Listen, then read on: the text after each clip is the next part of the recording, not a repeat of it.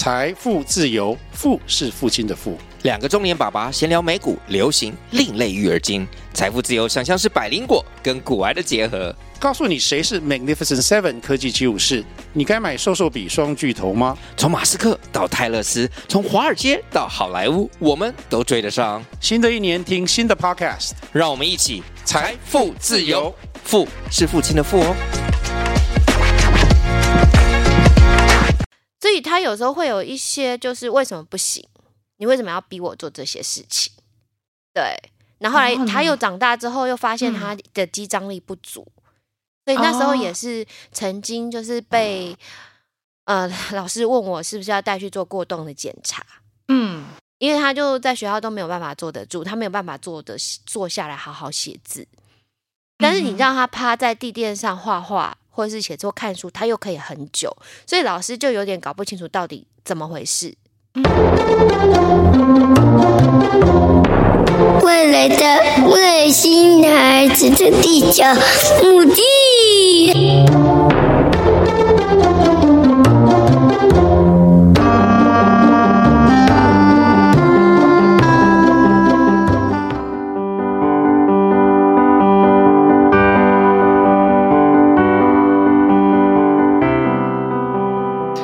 大家好，欢迎大家收听本周的《外星孩子地球日记》，我是地球妈妈。那不知道大家的孩子呢，在学习第一首歌的时候，会是哪一首歌呢？或是他喜欢的是哪一首？很可能是很轻快的儿歌，或者是非常就是流行的流行乐曲，这都是有可能的。那今天呢，地球妈妈非常荣幸邀请到来自一个音乐国度，而且她透过音乐引导孩子找到快乐的生活方式，甚至也透过音乐的方式渲染幸福的育儿方程式。那其实呢，他的创作有非常多首脍炙人口的歌曲，而且这真的是让孩子们可能听几次就可以朗朗上口的那一种顺哦。对我来说，他是是儿童音乐界里的文青歌手。他创作的歌曲啊，音符是非常轻盈而且很流动的。那歌词呢是非常快乐且易懂的。他是一个希望孩子们能够快乐唱歌、享受音乐、爱唱歌、一亲子艺术的谢欣芷老师。那我们欢迎老师。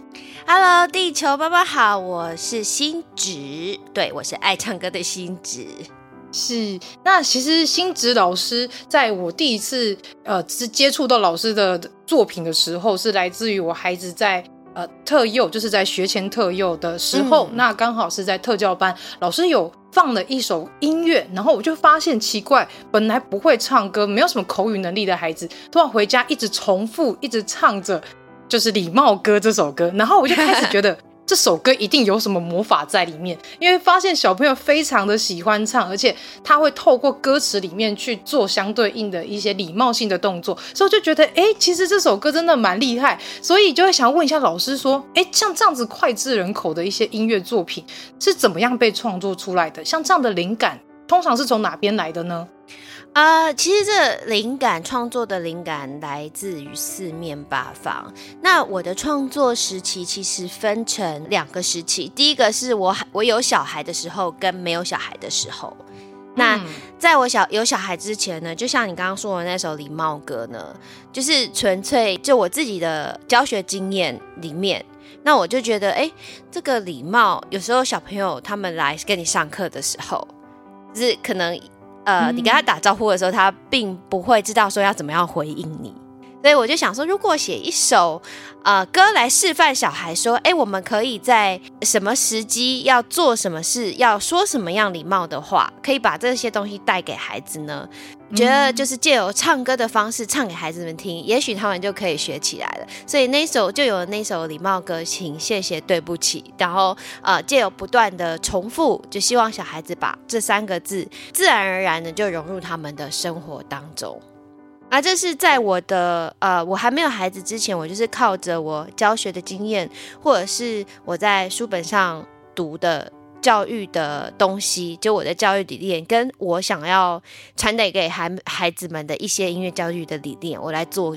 做这些歌曲。可是等到我的小孩有了小孩之后，我自己就从一个呃呃，应该是说从一个创作者变成一个使用的消费者。所以我的角色变了，我就变成一个妈妈。那这个时候呢，我的创作灵感就会更广了。它又除了我之前所学之外，还有我所传达的之外，我可以就是更更多的去体会到说，哎，家长他们在生活中他们需要什么，孩子在他们成长过程中，他们真的需要什么样的歌曲？那这些歌曲它可能是有认知认知的作用。嗯那可能是学习语言的作用，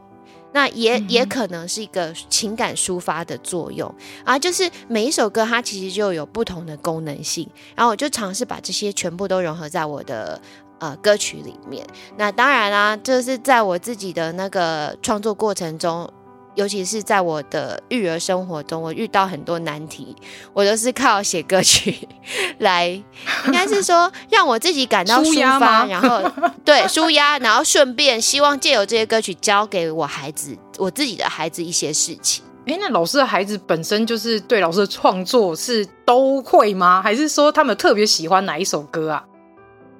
呃，因为我在写歌的同时，我第一时间就会先唱给他们听嘛。然后，嗯，呃，听到最后，因为我我还要就是录音，然后混音。其实一首歌到呈现到你们面前，我自己是要听几百次的。嗯、对，哦、然后所以基本上他们应该都听得很腻吧。可是无形中，你 有时候你就会发现说，其实他们在听得很腻的同时之余，他们其实有时候音乐一下，他们也就是会不知不觉就唱起来。哦，有一种洗脑的作用，对。但是我觉得这个蛮有趣的。其实我觉得音乐形式真的对孩子们来说会是一个非常吸引的方式，因为我发现小孩好像对于听觉，就是听觉这部分，他们是等于说是除了视觉之外，但听觉他们是也是接受度很快。那像是最近有一些。呃，可能是比较流行的音乐，然后可能有些家长他们在使用抖音的话，嗯、那都会知道有一个就是挖呀挖呀挖这件事情。像这种东西就是会，哎，好像 在孩子们来说传唱度相当的高，然后对他们呃来讲，好像是在接收这个讯息的时候是非常非常强烈的。所以我就发现，哎，老师在做的这一些音乐歌曲。除了是把教育啊，或是把教养放在里面之外，我发现还有一个很有趣的事情，就是老师也会利用儿歌，然后来创作，就是属于儿童的情歌，像是《数星星》这首歌，我就觉得超级可爱，嗯、很像是彼此在透过歌曲，然后来诉说对对方的爱的那种感觉，我就觉得哦，太有趣了，而且听完会有一种嗯暖暖的感觉，所以我都会想说。对，然后想说，哎，孩子们如果听了，然后他会唱，那是不是就是在这个过程当中，然后有一种彼此在这个共享的时间里面，然后。感觉到彼此的那一种爱，我就觉得这种感觉真的是太浪漫了。可能爸爸都不见得这么浪漫，但是妈妈通常会从小孩身上获得这种浪漫。对，孩子通常是疗愈我们的生物，我觉得。对，可能对爸爸来讲，他们会觉得孩子可能会比较偏向于说，比较适合就是他们乖乖的，然后有事来求救就好。那对妈妈来说，就是他们任何一个动作都觉得好可爱。虽然有时候还是会有一些让妈妈有点。脑就是脑神经衰弱的时候，但是 大部分还是觉得他们是很可爱，然后是一个礼物的存在。这样，那其实也会想要问老师，就是你觉得像这样音乐的方式，是能够为孩子们带来一些什么呢？例如说，可能是呃情绪啊，然后可能是呃一些呃快乐，或者是一些教育呢？嗯，嗯，其实音乐呢，对孩子们可以带来的带来什么？这个东西其实。很多很多音乐教育的研究者一直以来就是一直在做这些研究，嗯、一直在做推崇啊。嗯，撇开实质上的一些好处来说呢，呃，我们就会说，呃，学音乐的小孩子他的数学能力会比较好。好，嗯、然后呢，因为因为音符它本身就是一种数学的排列哦。对，就数节拍，对，数节拍，然后你要排列那个音程，或是要制作这些和弦，这些东西其实都是跟呃音音应该一直跟数学有关。尤其是你如果是巴哈的音乐，哦、你就会知道那个对位法，甚至是超级难的数学。哇塞，对，那所以其实无形之中就是学习音乐，或是你在听音乐，那个小朋友的逻辑性啊，或是说像、嗯、像呃一些我们讲的说那个呃排列顺序，这些逻辑性，这些都是在无形中会在借由听觉去建立起来的。嗯、那再来就是音乐，尤其是歌曲的话，以歌曲来讲的话。孩子们在无形之中，他们的语文能力、语言能力会培养起来。嗯、因为小朋友在听儿歌的同时呢，他们是借由就是不断的反复去模仿歌曲里面的声音，然后直到认识这个词汇，然后再、嗯、他们是就先借由模仿而去认知。嗯、那认知之后，他就学习这个词汇的意思，然后甚至说这词汇怎么样去用在这一句子歌词里面。那当然就是这个，就是我们的语言的、嗯、呃，就是会增加语言的能力。那另外还有你跟着音乐跳舞啊，你的律动啊，你的肢体就会接受到刺激，这也是一个很棒的东西。嗯、然后还有就是你刚刚有说的音乐传达情感。会会唱歌、喜欢听音乐的孩子，他们可以借由听音乐或是唱歌这件事情来抒发自己的情绪，而这其实对孩子们来讲是一件很重要的事情。还有，如果你敢唱歌，它就是在无形中建立你的自信心。嗯，对。还有，这其实音乐的好处真的说都说不完，包括说你可以自己独自静静的在一个地方听音乐这件事情。嗯，你可以自己享受音乐，你可以安静下来，你可以自己娱乐自己，这个都是一个呃，对孩子来说是一个很重要的能力，也是一个很大的帮助。对，嗯，所以它带来什么？其实它真的可以给小朋友带来很多很多的东西。对，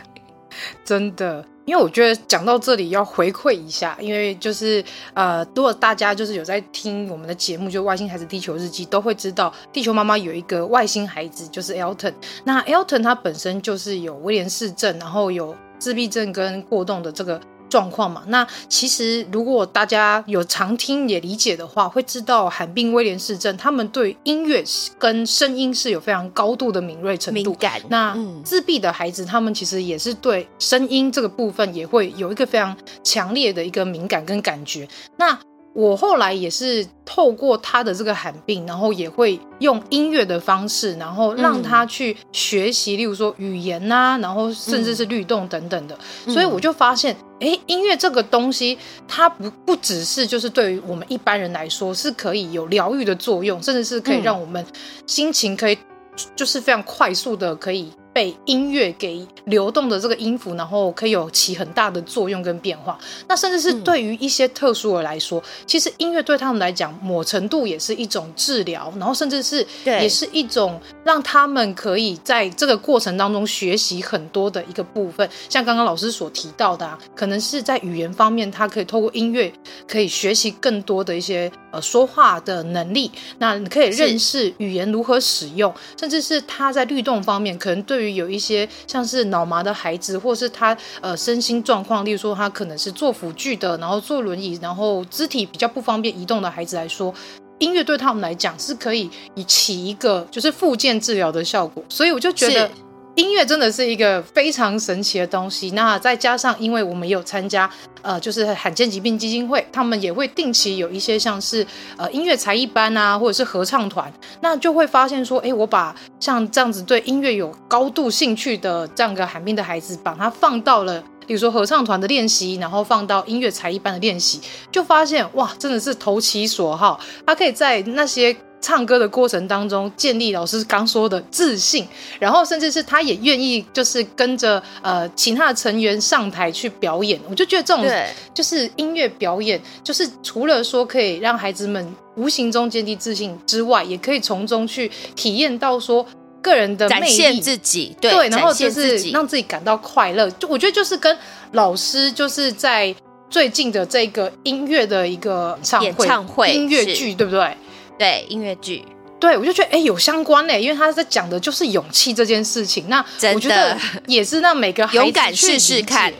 对，就是你不要害怕，你可以试试看，然后你踏出那一步，机会。对对对对。对，所以我就觉得哇，那这个这次的这样音乐的一个作品，然后再加上就是，哎，其实我们想为孩子们建立的这个心理素质跟他的一个性格的发展，这真的对于就是所有在育儿路上的家长来说，真的是一个非常大的福音。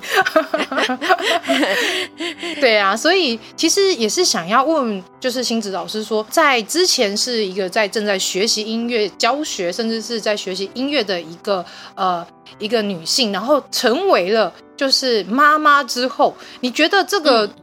中间最大的差距是什么？嗯、就是从一个女性成为一个妈妈，要开始教育孩子这个阶段呢、啊？你有面临到什么样的一些挑战吗？还是你有什么样的心得可以跟大家分享呢？应该是说呢，其实，在没有成为妈妈之前，我觉得我是一个什么都知道的人。因为你知道，我们花了很多事情，嗯、我们花了很多时间在读书，花了很多时间在念博士。然后你觉得自己什么都懂，你觉得你读了儿童心理学，你觉得呃儿童发展你什么都知道，你大概很多预想到的东西，你既有你看到的案例，然后你既有你看到的一些故事，你就觉得说、嗯、哦，我准备好了，我可以做妈妈了，因为这些东西我以前都读过了。有什么疑难杂症，什么东西，我我可能都会遇到，我我可能都已经读过，我有心理准备了。嗯，可是当我自己成为了妈妈，反而就是。知道说根本就不是那一回事，因为书上读到的只是书上读到的，真的。你的小孩是一个活生生的人，他的反应，他的他的独特性，真的跟你读到的完全都不一样。然后我们常说新手妈妈，新手妈妈，每一个小孩都是新手妈妈，每一个小孩的每一个阶段，我都是新手妈妈。所以在教养方式，其实。我只能跟你讲说，我没有一定的方式，因为我是采取且战且走的方式，就是遇到问题了，我就来找找，就是寻找解决问题的方法。那包括说，其实我自己的小孩，我的小花生，我大儿子叫做小花生，然后我的小小儿子叫做小米粒。小花生他今年十一岁，小米粒他是三岁。我的小孩子两个孩子他差距很大，然后小花生他是很多过敏。他有很多过敏，oh. 然后呢，他的肠胃也从小就不好，然后 呃，哇，他很辛苦。他对他又有妥瑞的症状，oh. 对，就是会，他是那个发出声音型的妥瑞，嗯，对，然后他紧紧张起来，眼睛就会一直眨，所以，我们其实这一路上在陪他，就是当他有这些症状或者什么，一开始也是很烦恼，就觉得说怎么办？怎么办？我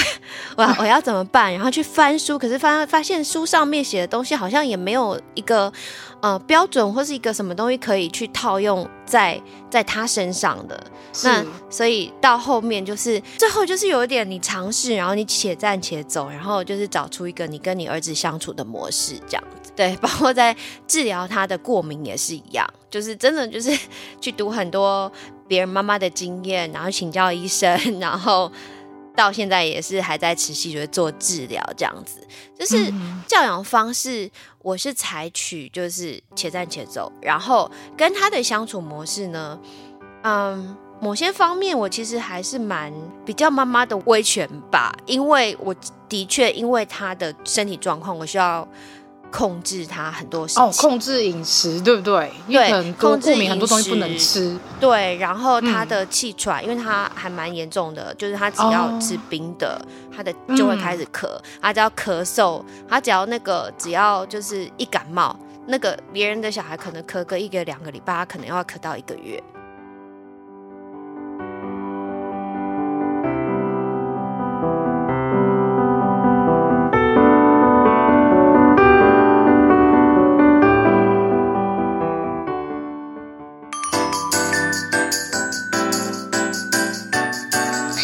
息一下，马上回来。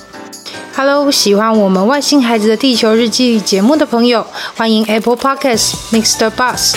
给我们五星评价并留言给我们哦，并分享给所有的朋友们。如果从不同的平台收听到我们节目的朋友呢，也欢迎到 IG 私讯地球妈妈来跟地球妈妈聊天互动哦。更欢迎家有特殊儿童家长或是想认识不同特质的朋友呢，还是想跟地球妈妈一起用正能量爆棚的朋友，一起加入赖社群，搜寻地球妈妈战队就可以找到我们喽。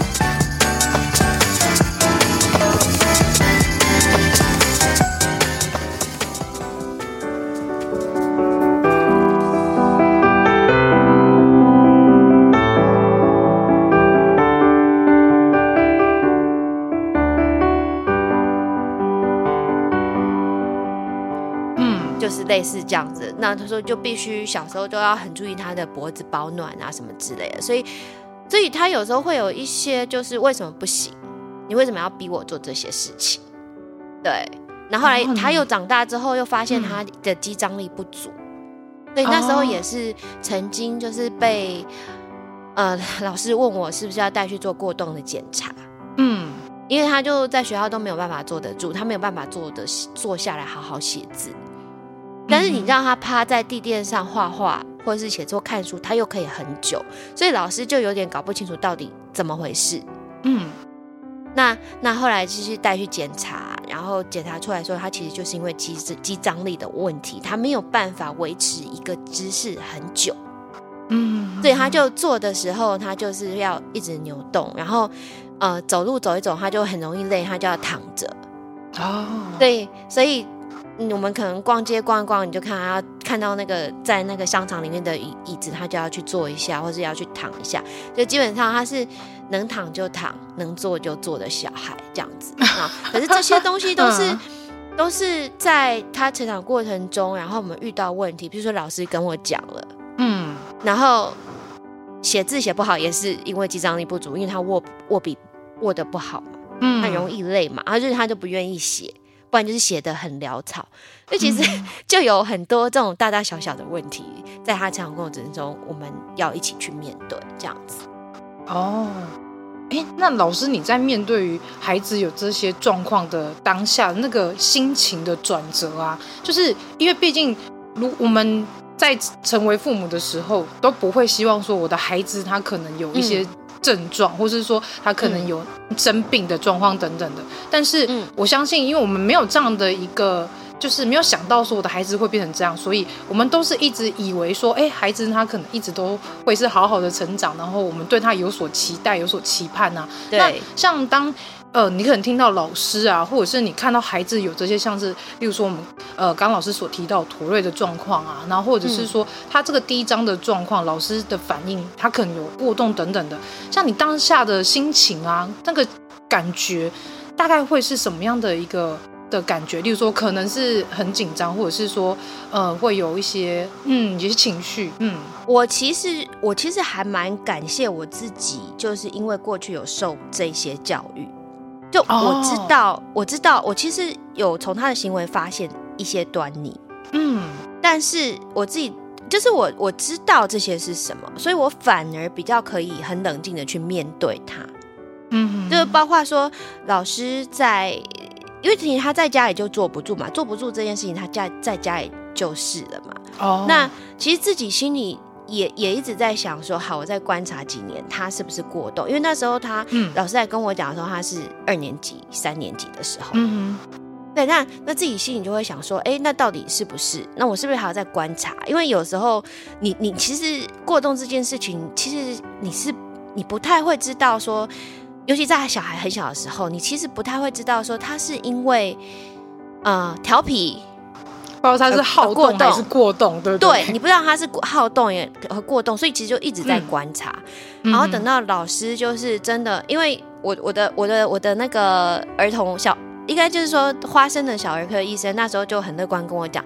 他说哈，嗯、学校老师没有抱怨都不是问题。哦，对，好像有一些有一些医生都，或者是说有一些诊断，他们都会以学校方老师观察为主这样子。对，老师没有抱怨，应该就还好这样。对，老师没有抱怨，他没有去影响其他同学，那就应该还好。嗯，然后或者是说他有没有影响到他学习？对，哦、那那因为花生他后来的情况是他真的就是影响到了学习，就是他没有办法坐着，然后他没有办法好好写字。嗯然后包括说，呃，他之之前就是因为我们在家一直都是母语教育，所以我们都在讲中讲中文。然后，因为他又没有办法好好坐着写字，然后他的那个英文词汇就是也也很少，所以老师也很担心，说他是不是有语言障碍。哦，对，所以那个时候，尤其是差不多在一二年级的时候，当老师跟我说：“哎，他们语言障碍或什么”，你当然一一开始听到，你就会很 shock，哎，怎么怎么会这个会有？怎么会真的老学校老师跟你说这样子？嗯、但是但是因为花生他的中文很好。哦，所以我自己知道说中呃中文这么好的孩子，他可以写，他可以写中文字写的这么漂亮的孩子，嗯，那没有可能英文字这些写不好，所以我们就知道说他只是懒，懒得去 懒得去做这些事情。那懒总有个原因吧？对啊，为什么懒？因为他会累啊，因为他觉得手会酸呐、啊，或是怎么样这样。嗯、所以后来我们才是一步一步慢慢的去。陪伴他找出原因，那找出原因之后，我们当然就是下一步，譬如说就是找职能治疗师来来就是帮他，或者是后来就是带他去学骑马啦，来增加他的那个核心的那个能力啦，那去游泳啊、滑雪啊等等。就是我觉得这个就是我们一路上就是嗯且战且走，然后很多耐心，然后其实这些耐心，我必须说给孩子之外，其实也是给自己。真的，对，就是你，嗯，你慌张，或是你焦虑，或是你那边责怪自己。你说没有说，哎，到底是我那时候怀孕的时候到底怎么样？吃错东西吗？吃错东西？还 讲为什么我小孩是会这样，或者、嗯、因为这些东西我其实都有，因为像包括你敏丽，我看到了，她、嗯、也是有肌张力不足的问题，她现在走路也是外八。哦嗯，他现在已经三岁，他走路还是不稳，所以他现在也是还是在早疗的阶段。嗯，然后米粒一出生，也就是那个斜视，他是天生的内斜视。哦，那跟我一样，可是我是外斜视。可是米粒他是他是他的那个内斜视很严重，嗯，他是就是我们俗称的斗鸡眼，很严重的斗鸡眼，他的眼睛基本上是转不回来的，所以他其实在一岁之前就动了两次手术，去把他的肌肉拉回来。嗯，对，然后这个就是，这就是哈，怎么会这样？哈，我的小孩怎么会这样？嗯，但是我反而就是自己，因为我知道这些东西，我之前都有读过，嗯，或是说我之前都有从别的家庭的案例看过，我反而没有那么紧张，然后我反而就是要一直告诉我自己说，哎，我要停下来，这样子。哦，因为其实我还真蛮意外，就是。没有读到老师这一段经历，就是孩子的那个状况部分。因为其实刚听起来，嗯，虽然 Elton 他是有那个寒病啊，然后也有就是过冬跟自闭的状况，但是相对的，他也有就是跟老师孩子状况一样，他也有妥瑞的症状，就是他在换环境的时候，例如说他从幼儿园上到小一，他从一个学熟悉的环境，然后换到一个新的环境，他其实在这一段过程，他有一些。就是很紧张扎眼的动作，或者是会一直清喉咙，会一直干咳，然后我们就觉得很奇怪，因为他还是还有摆，还有就是随着说他头可能会有一些抽动。那我们后来就去问，呃，就是儿童身心科的那个医生，就我们固定回诊的医生，然后他就说，哦，通常有些孩子他在换环境的时候，他会有这样的一些症状，对，因为他焦虑，嗯，他对，对他就是会有一些焦虑，因为他呃在在到新的环境的过程，他必须得要自己去克服那个。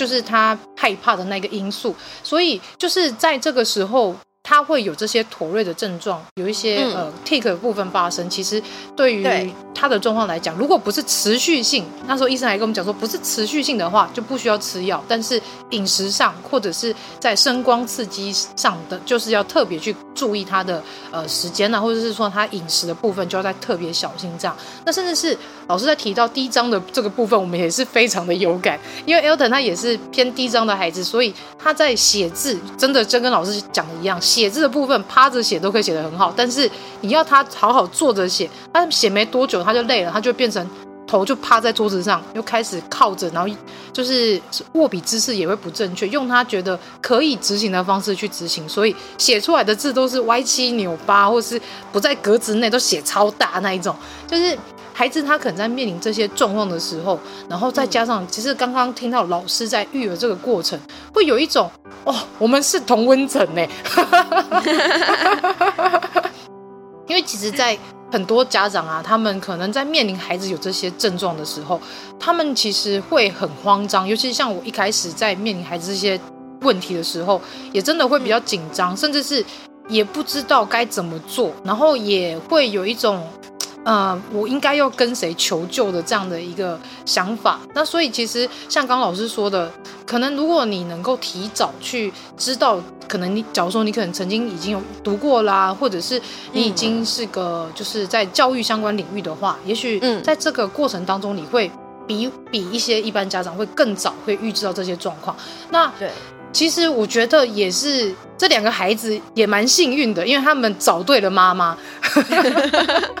其实我我我应该这样说啦，嗯、我我会鼓励就是呃普罗大众的家长们，孩子遇到一些问题，或者是说你观察到他好像跟别人不一样的时候，嗯、其实真的心会慌是正常的。可是其实我觉得要告诉自己不要慌张，因为你的孩子比你还慌张。真的，对他，他其实遇到这一些跟自己不，他跟别人不一样的地方，他他自己其实有时候会比你还慌张。那、嗯、那比较慌张的原因，是因为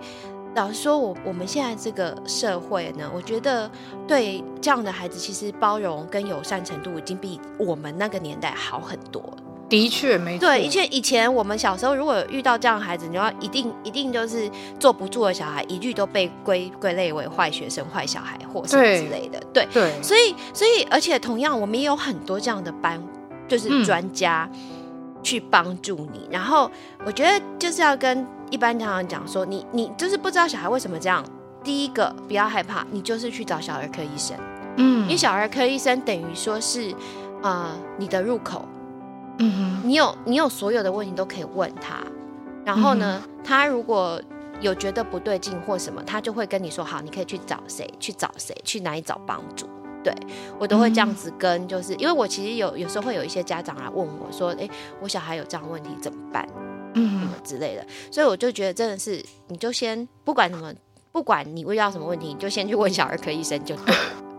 对。真的，而且其实我有发现呐、啊，像像老师最近的这一个就是爱唱歌的亲子演唱会，这个米卡勇闯魔法梦奇地，它这个是不是里面有提到，除了勇气之外，也有一些人际互动的一些状态跟关系啊？对对，这这一出剧呢，它其实就是在第一个就是在讲要让孩子勇敢试试看，让他踏出一步，嗯、勇敢去尝试的勇气之外呢，它里面有讲到就是同才之间。的友情怎么样去互动？嗯、然后呢，也有讲到就是亲子之间的一些冲突。嗯，对。那那嗯，这些问题呢，其实也就是这首，诶，应该就是说这个故事是以我自己跟小花生之间的一些故事为原型的，包括说他在学校跟我遇到，跟我说他遇到的一些困难，或是他嗯、呃、不太能融入新的。东西，或是学校可能有一些同学对他做什么事、说什么话，他不喜欢或怎么样，嗯、他会回家跟我分享。可是他也有可能就是当场，嗯、因为他分享的事情有时候是小到那一些，就是你觉得怎么会，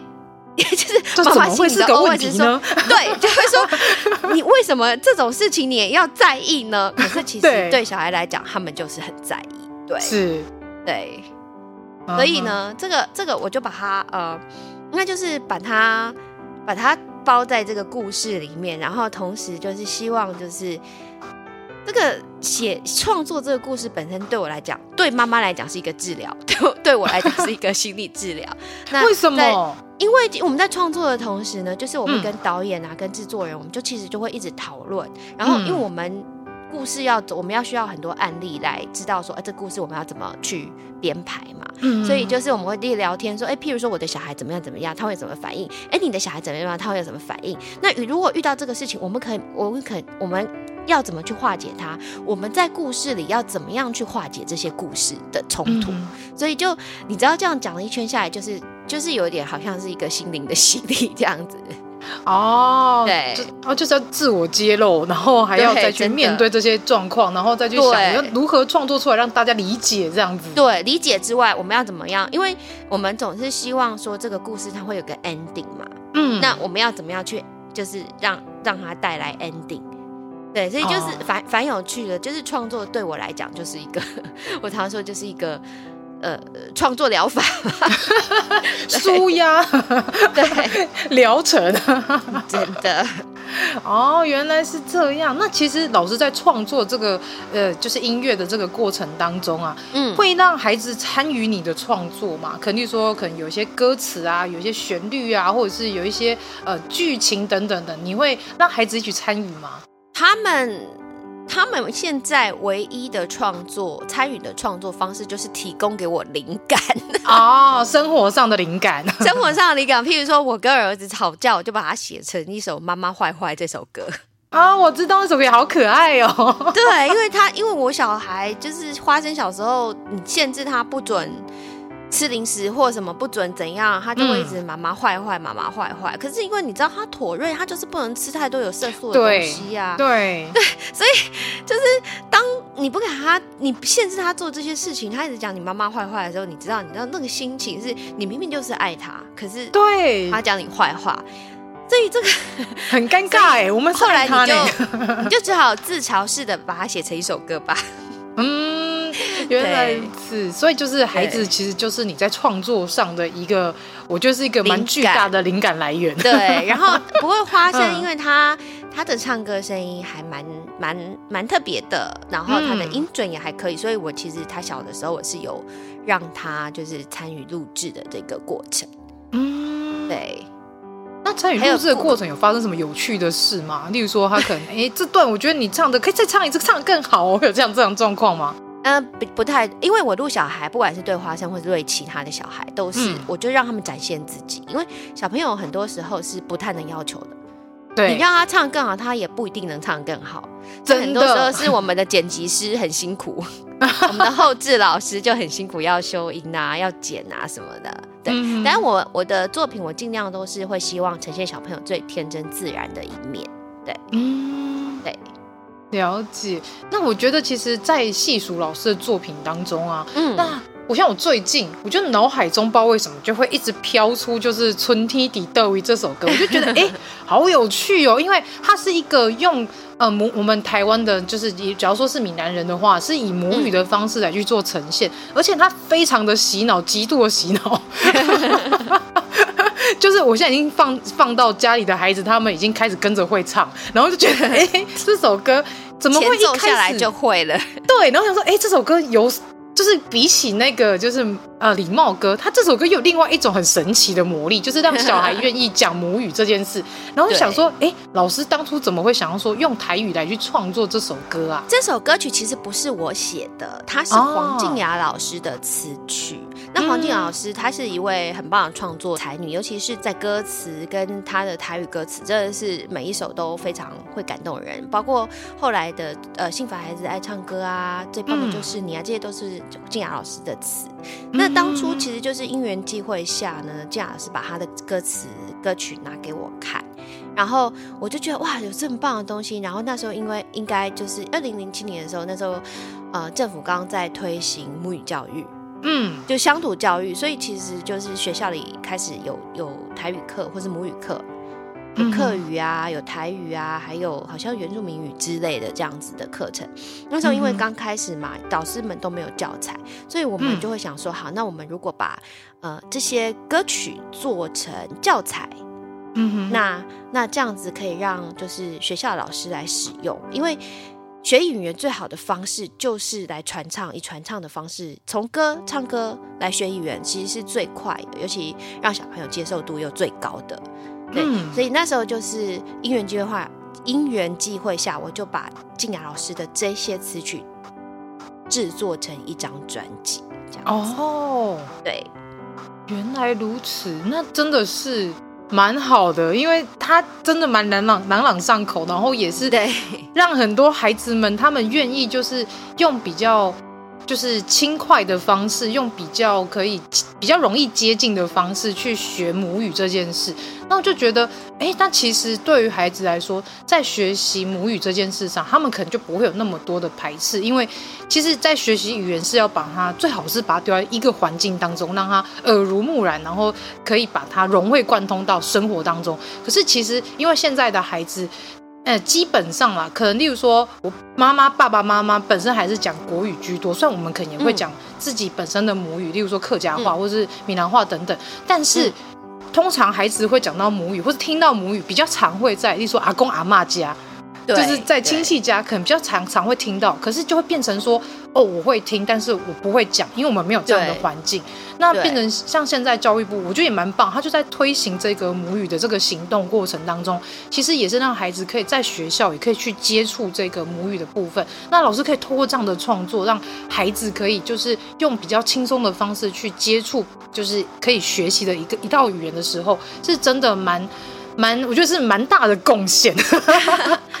音乐真的是学习语言就是最好的媒介，所以其实后来你你可以就是从我所有的作品里面都有看到，我其实呃写了很多，就是包括是台语啦，然后我有尝试一首客家话的歌曲，然后呢，嗯、我们也有很多英文的歌曲。嗯，就对我来讲，音乐本身就是一种语言。那如果透过可以透过音乐来学习这些语言，我真的觉得就是小朋友在。在呃自然而然的传唱跟反复的唱诵过程中，他们就可以学到这些语言，然后而且是多方面的去接触接触，就是我们没有，应该就是说，呃，不是只有讲母语的我才能讲这个语言，嗯，只是去学别人的母语也是非常有趣的，嗯，对，没错，因为语言这件事情就是要。拿来使用沟通的嘛，那你如果可以多学几几个语言，就等于说你具备了更多个工具，那其实也是一件非常棒的事情。对，那其实也想问一下老师说，其实像现在目前有这样音乐剧嘛，然后有一些新的作品陆续在推出，嗯、那未来还会有什么样的计划吗？可以分享给大家知道吗？未来就是希望说，呃，可以持续的把这个说故事啊、唱歌这件事执行下去。那，呃，当然希望可以透过我们亲子演唱会，就是，呃，可以带更多东西给人家。然后，我希望再出多出几本绘本，音点读绘本。嗯。对，就是我之前曾经有出过一套点读绘本，它是以生活教育为主的，它叫做《果果》，嗯，就是它里面有讲到果果不挑食，它是讲呃挑食，然后有讲果果晚安，就是讲一些睡前模式，然后有讲清洁啦，果果爱洗手啊，就是一些我会想要把做更多这类生活教育的绘本给更小的孩子，因为我觉得呃透过阅读的方式。那书本这些绘图，他们是有画面的，他们可以更容易想象。那、嗯、那因为我的老本行还是音乐跟声音，所以我会为什么想要做点读绘本，就是因为它是唯一可以结合音乐跟声音的的一个一个作品，所以这是我之后会想要再做的事情，就是我会想要再多出几本点读绘本。那当然，我所有的剧呢，我们都有出，就是这剧。剧的故事的点读绘本，就是让小朋友如果没去看剧，你可以看绘本的故事，然后可以点读，也可以听到音乐。那如果你看了剧，那当然这是一个很好的就是戏剧的伴手礼，这样子。哦，然后就是可以三重使用。对，然后呃，其实计划跟展望，我其实没有什么很很远大的梦想，我就是希望可以一直唱歌，嗯、一直写歌给孩子们。嗯做到看我能不能做到八十岁，哇，那真的要非常有毅力。对啊，可是我觉得蛮有趣的是，就是老师在当初在接触这个音乐。音乐的这个教育，无论是教育或者是你在学习音乐的这个过程当中，是有什么样的契机让你去投身做这件事情？例如说接触音乐、喜欢音乐，然后学习音乐到创作音乐。契机哦，我觉得这是一个自然而然的东西啦，嗯、不如说，我觉得个性使然。就我从小就不是一个喜欢死练琴的孩子，我很喜欢表演，嗯，然后我很喜欢，呃，音乐可以带给别人的那种力量跟。就是看到人家看到我们表演的时候脸上的那种快乐跟渲染力，我很喜欢这样子。嗯，就是我希望借由音乐把快乐带给别人，然后到我之后在教学的时候，我自己的教学理念就是，我希望孩子们他们是可以有享受音乐的能力，就是他们不一定要去参加比赛啊，或者什么考到很高的级数或什么，他只要有享受音乐的能力。我在教孩子，我在我教学的目的就是，我可以培养他们享受音乐能力，他们喜欢音乐，就是可以呃快乐的去听音乐，嗯，去弹奏乐器。然后像我大儿子小花生，现在可以就是无聊的时候，他自己会哼哼唱唱，自己的时候会去摸一些钢琴，哦、自己无聊的时候会去弹弹钢琴。那虽然学习的过程一定是有练琴的辛苦或者什么之类的，但是等到有一天长大，你你想弹琴就弹琴，你想唱歌就唱歌。我觉得如果你可以，就是可以很自得其乐的去享受音乐，这个这个就是我我我觉得我。我作为一个音乐人或是一个音乐老师，最想要传达给大家的东西。哦，可是因为其实我有也有一些问题是想问说，那如果像一般的家长，他想要培养孩子，就是有这样的音乐素养，那我们应该要怎么样开始？嗯就例如说，可以让小孩子对于音乐有兴趣，然后甚至是培育他去学习，就是呃，例如说可能是某种乐器啊，或者是唱歌等等的，就是这个、嗯、这个培育啊，或者是这个呃开始，我们家长应该可以怎么做，让孩子们可以透过音乐学习到更多，甚至是喜欢这样。嗯嗯，其实你就是很自然而然的要把音乐融入生活中，不要很刻意，嗯、因为其实，在三岁之前，你就真的可以多听。记得来听星子老师的歌，真的，就是你，你就是多听，然后因为我们的歌曲，我其实也会融入一些古典的东西，嗯，对。那在他们这样就是古典音乐多听，然后我们这些很棒的优质创作者的音的音乐多听，然后你自己就是家长自己也多跟孩子一起唱歌。嗯，因为唱歌这件事情呢，他你不要小看哦，你就觉得说哦，好唱歌又不是去学乐器，我也不用花钱，他有什么了不起的？而其实我们的歌声是那个老天爷给我们最棒的乐器。嗯，那你在唱歌的过程中，你其实你从听到一个旋律到你会唱，其实你的脑海中，你的脑细胞其实做了超多的事情，你根本都不知道。哦、一个，你可以把它真的，你你可以听到一个旋律，对不对？它跑到你的脑筋里之后，哦、对不对？嗯、你可以再把它复述出来。第一个，你的音感，你的节奏感，哦、你的记忆力。是，然后再再透过你的脑子去转化这个语言，哦、你的语言学习能力，这些东西其实都是你不知道的。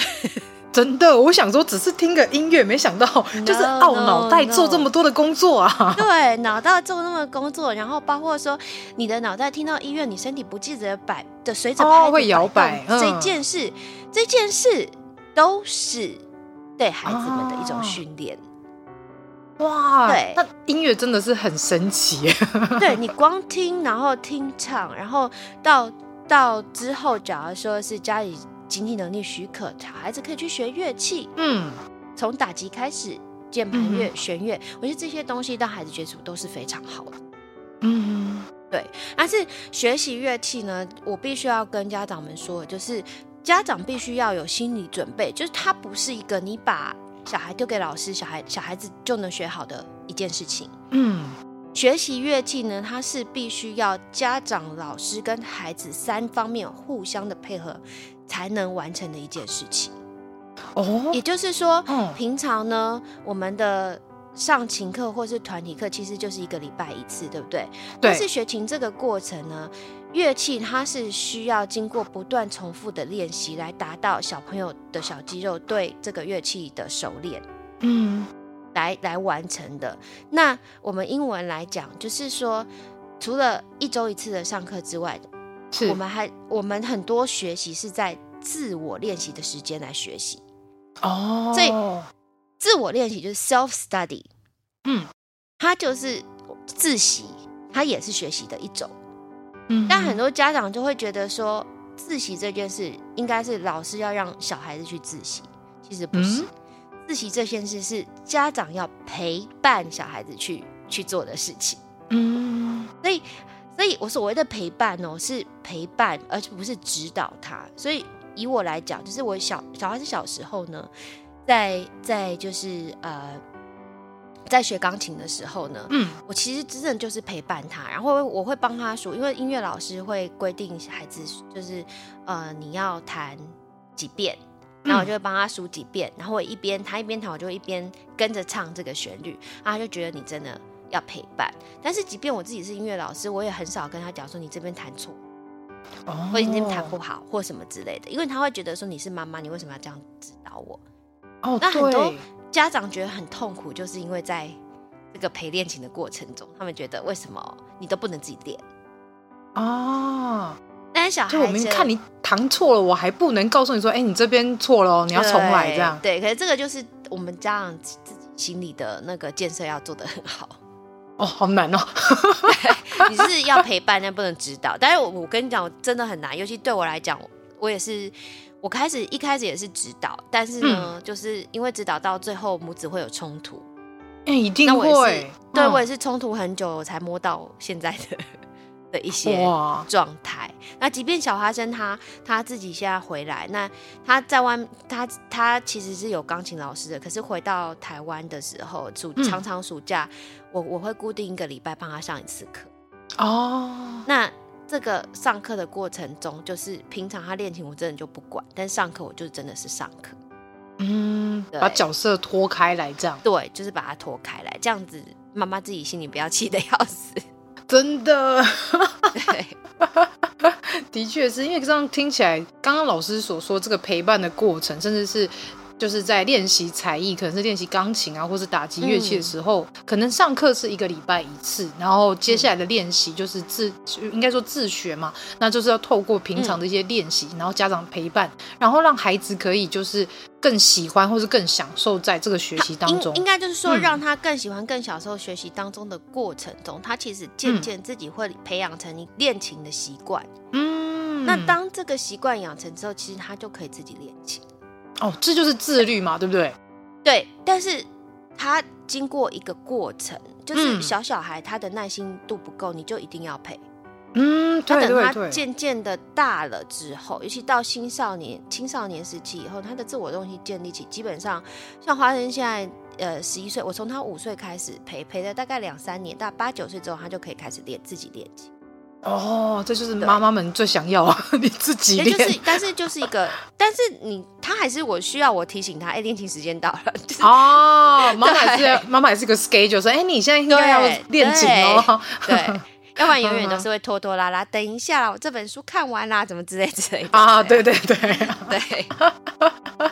哦，这其实其实听起来很像，就是我们带孩子去早疗那个过程哎，就是对啊，一个礼拜一堂课嘛啊，其实回家就是基本上把治疗师所交付给我们的一些指导融入这样子，对对对，这完全是一模一样的概念。对呀，对，没错。所以其实，在这样听完老师所跟我们分享关于音乐啊，关于就是他为什么为儿童所创作这些音乐，然后呃，为什么会有这些灵感，甚至是他把他的一个人生经历从呃。本来是一个女性，然后到一个妈妈这个角色之间的差距，以及育儿上面的这些经历转化，在她的灵感当中呈现出这么棒的作品。其实从这些过程当中都可以去理解到，老师真的非常用心的在儿童的音乐上面，而且非常的呃专注在这上头，甚至是他把非常多的一些元素，把它，例如说像刚老师有提到古典乐啊，然后有一些他生活上面所遇到的一些跟孩子之间的关系。之间的故事，把它变成一首首就是非常动听的歌曲。我觉得这其实，在现代我们育儿的这个状况下，能够成为现阶段，就应该说，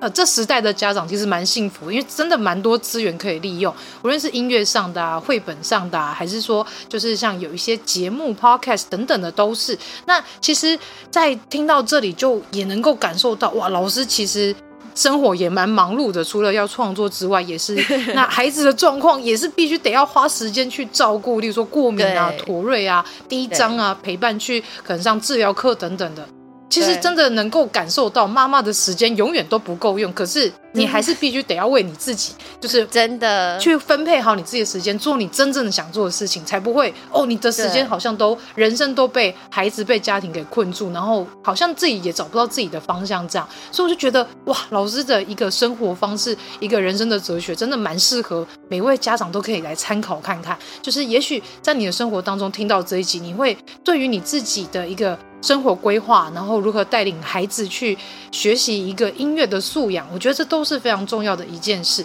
那最后也想要请老师呢，有没有什么样的一些呃话想要对我们的家长说呢？我就想要跟家长讲的事情，就是说，我是我自己一直有一句人生哲学哦，就是呃，你不笑也是过一天，嗯，你笑也是过一天。那我知道我们在不管在育儿生活上面，或是自己的事业上面，其实都会遇到很多挫折，或是很多困难，因为不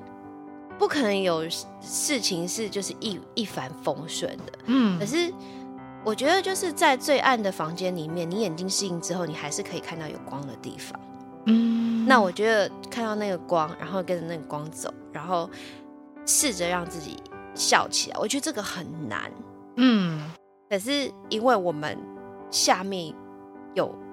还这么小的小孩子，需要我们去陪伴，嗯，就是我我自己会鼓励我自己，或是鼓励我的家长们，就是希望可以大家一起笑，一起用笑容来陪伴孩子，或者是说一起朝着有光的地方走，这样子。嗯，对，哇，最后这一段好温暖，然后还有搭配着雷声，我真的下暴雷雨呢。我想说，天哪，还有，但是就是感觉得到，老师真的在对于就是教养上面，或是对于自己，然后对于孩子，然后对于就是希望每一个家庭都可以用一个比较有爱的方式，甚至是能够为自己找到一个光，然后找到一个温柔，然后让自己可以在这个育儿的地狱当中。找到一个喘息的方式，就是、我觉得自己要先找到自己的那一道光，嗯，你才有办法把这些光跟温暖带给孩子。所以我反而觉得，其实育儿生活中自己是最重要的。我们常常就说要先爱自己，嗯、要在意自己。真的，很多爸爸妈妈们都忘记爱自己，真的。但是真的要先把自己照顾好。没错。譬如说我爱自己的方式，呃，你刚刚讲了，就是。早上我可能今天早上就是要带小孩有中医看气喘，嗯，然后回家换个衣服，马上就要出门上通告，嗯，然后有时候可能就是忙的都没没有吃饭的时候，我就会觉得好找一件自己快乐的事来做，譬如说给自己一杯真奶之类的，嗯，然后这种小确幸，我就会觉得啊啊松一口气，然后我可以再站，嗯，我可以再走，我就是你要去找到适合自己的。那一个方式，让你自己去找到那一道光。嗯哼，这样真的需要为自己找一个喘息的时间，然后为自己找到一个能够喘息的仪式，让自己转换一下心情，开心一点，吃一点罪恶的东西都好，鸡排蒸奶吃起来这样。真的，对。那其实今天我们聊到这边呢、啊，就是刚好我们也是在最后，也是希望说，如果大家呢真的。非常的对老师的音乐啊有有熟悉，或者是你非常有兴趣的话，像老师的未来这边都有一些就是音乐剧啊，或者是有一些演唱会，嗯、都欢迎大家来去参加。哎，这边的话是要请老师来帮我们宣传一下，说可能有哪一些活动时间。嗯，我们今年呢，二零二三年呢，就是要带给大家这一出剧，叫做《米卡勇闯魔法梦奇地》。那这这出剧，它是在讲一只狐獴。他的历险故事，然后里面就会讲到同才的问题呀、啊，还有他跟爸妈之间的相处啊，然后其实也有讲到夫妻的关系的调节这样子。嗯、那这出戏呢，目前看过的人都说，他其实除了是给孩子们看，其实也是给疗疗愈爸妈。甚至我有很多啊、呃，就是单身的朋友们，他去看了之后说，看完这出剧，他们想到小时候的自己。嗯，那他已经跳脱了，就是儿童剧。这个概念的，它就是给大人跟小朋友一起看的表演，嗯啊，它也很有趣，也也很很好笑，但也很好哭，所以来的 的时候要记得要带卫生纸，对，嗯、然后最重要的是它。大合唱的环节，我们每次就是数星星那首歌，嗯，一放全场就大合唱，然后就真的很欢迎大家哦，对，就是真的很欢迎大家来现场听我们演唱。我们所有的演员都是唱 live 的，然后啊、呃、也有现场乐手，嗯、就是我希望给孩子们带来就是一个很。很很棒的听觉体验，还有视觉刺激。我们的动，我们的那个投影动画做的很棒，我们整个舞台戏的呈现也做得非常棒。这就是很很欢迎孩子们跟家长们一起来进剧场来看戏。那接下来呢，我们已经完成就是台北的演出，接下来呢会到高雄、台中、台南。桃园、嘉义这几个城市来巡演，那详细的呃就是资讯，大家可以上年代售票来就查询我们《米卡勇闯魔法梦奇地》这出剧，来看看详细的场次，然后跟购票。然后另外所有的呃相关讯息呢，也会在星星子成员爱唱歌，就是我们的官方脸书粉砖来呃找得到。好。那大家有听到上述的资讯，就一定要赶快手刀买起来，因为可能也不确定会不会买不买得到，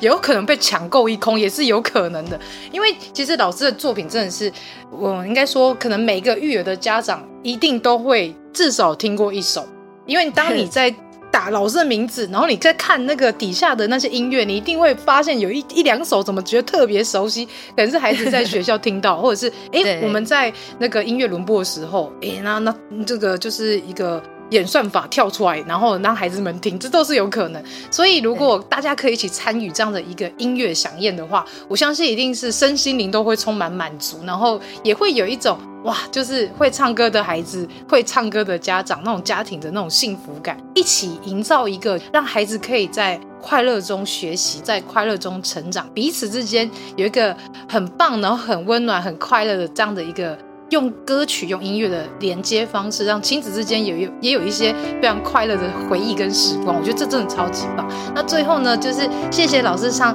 节目来跟大家聊这么多，谢谢老师，谢谢地球妈妈。谢谢，那我们下周《外星孩子地球日记》再见喽，大家拜拜，拜拜。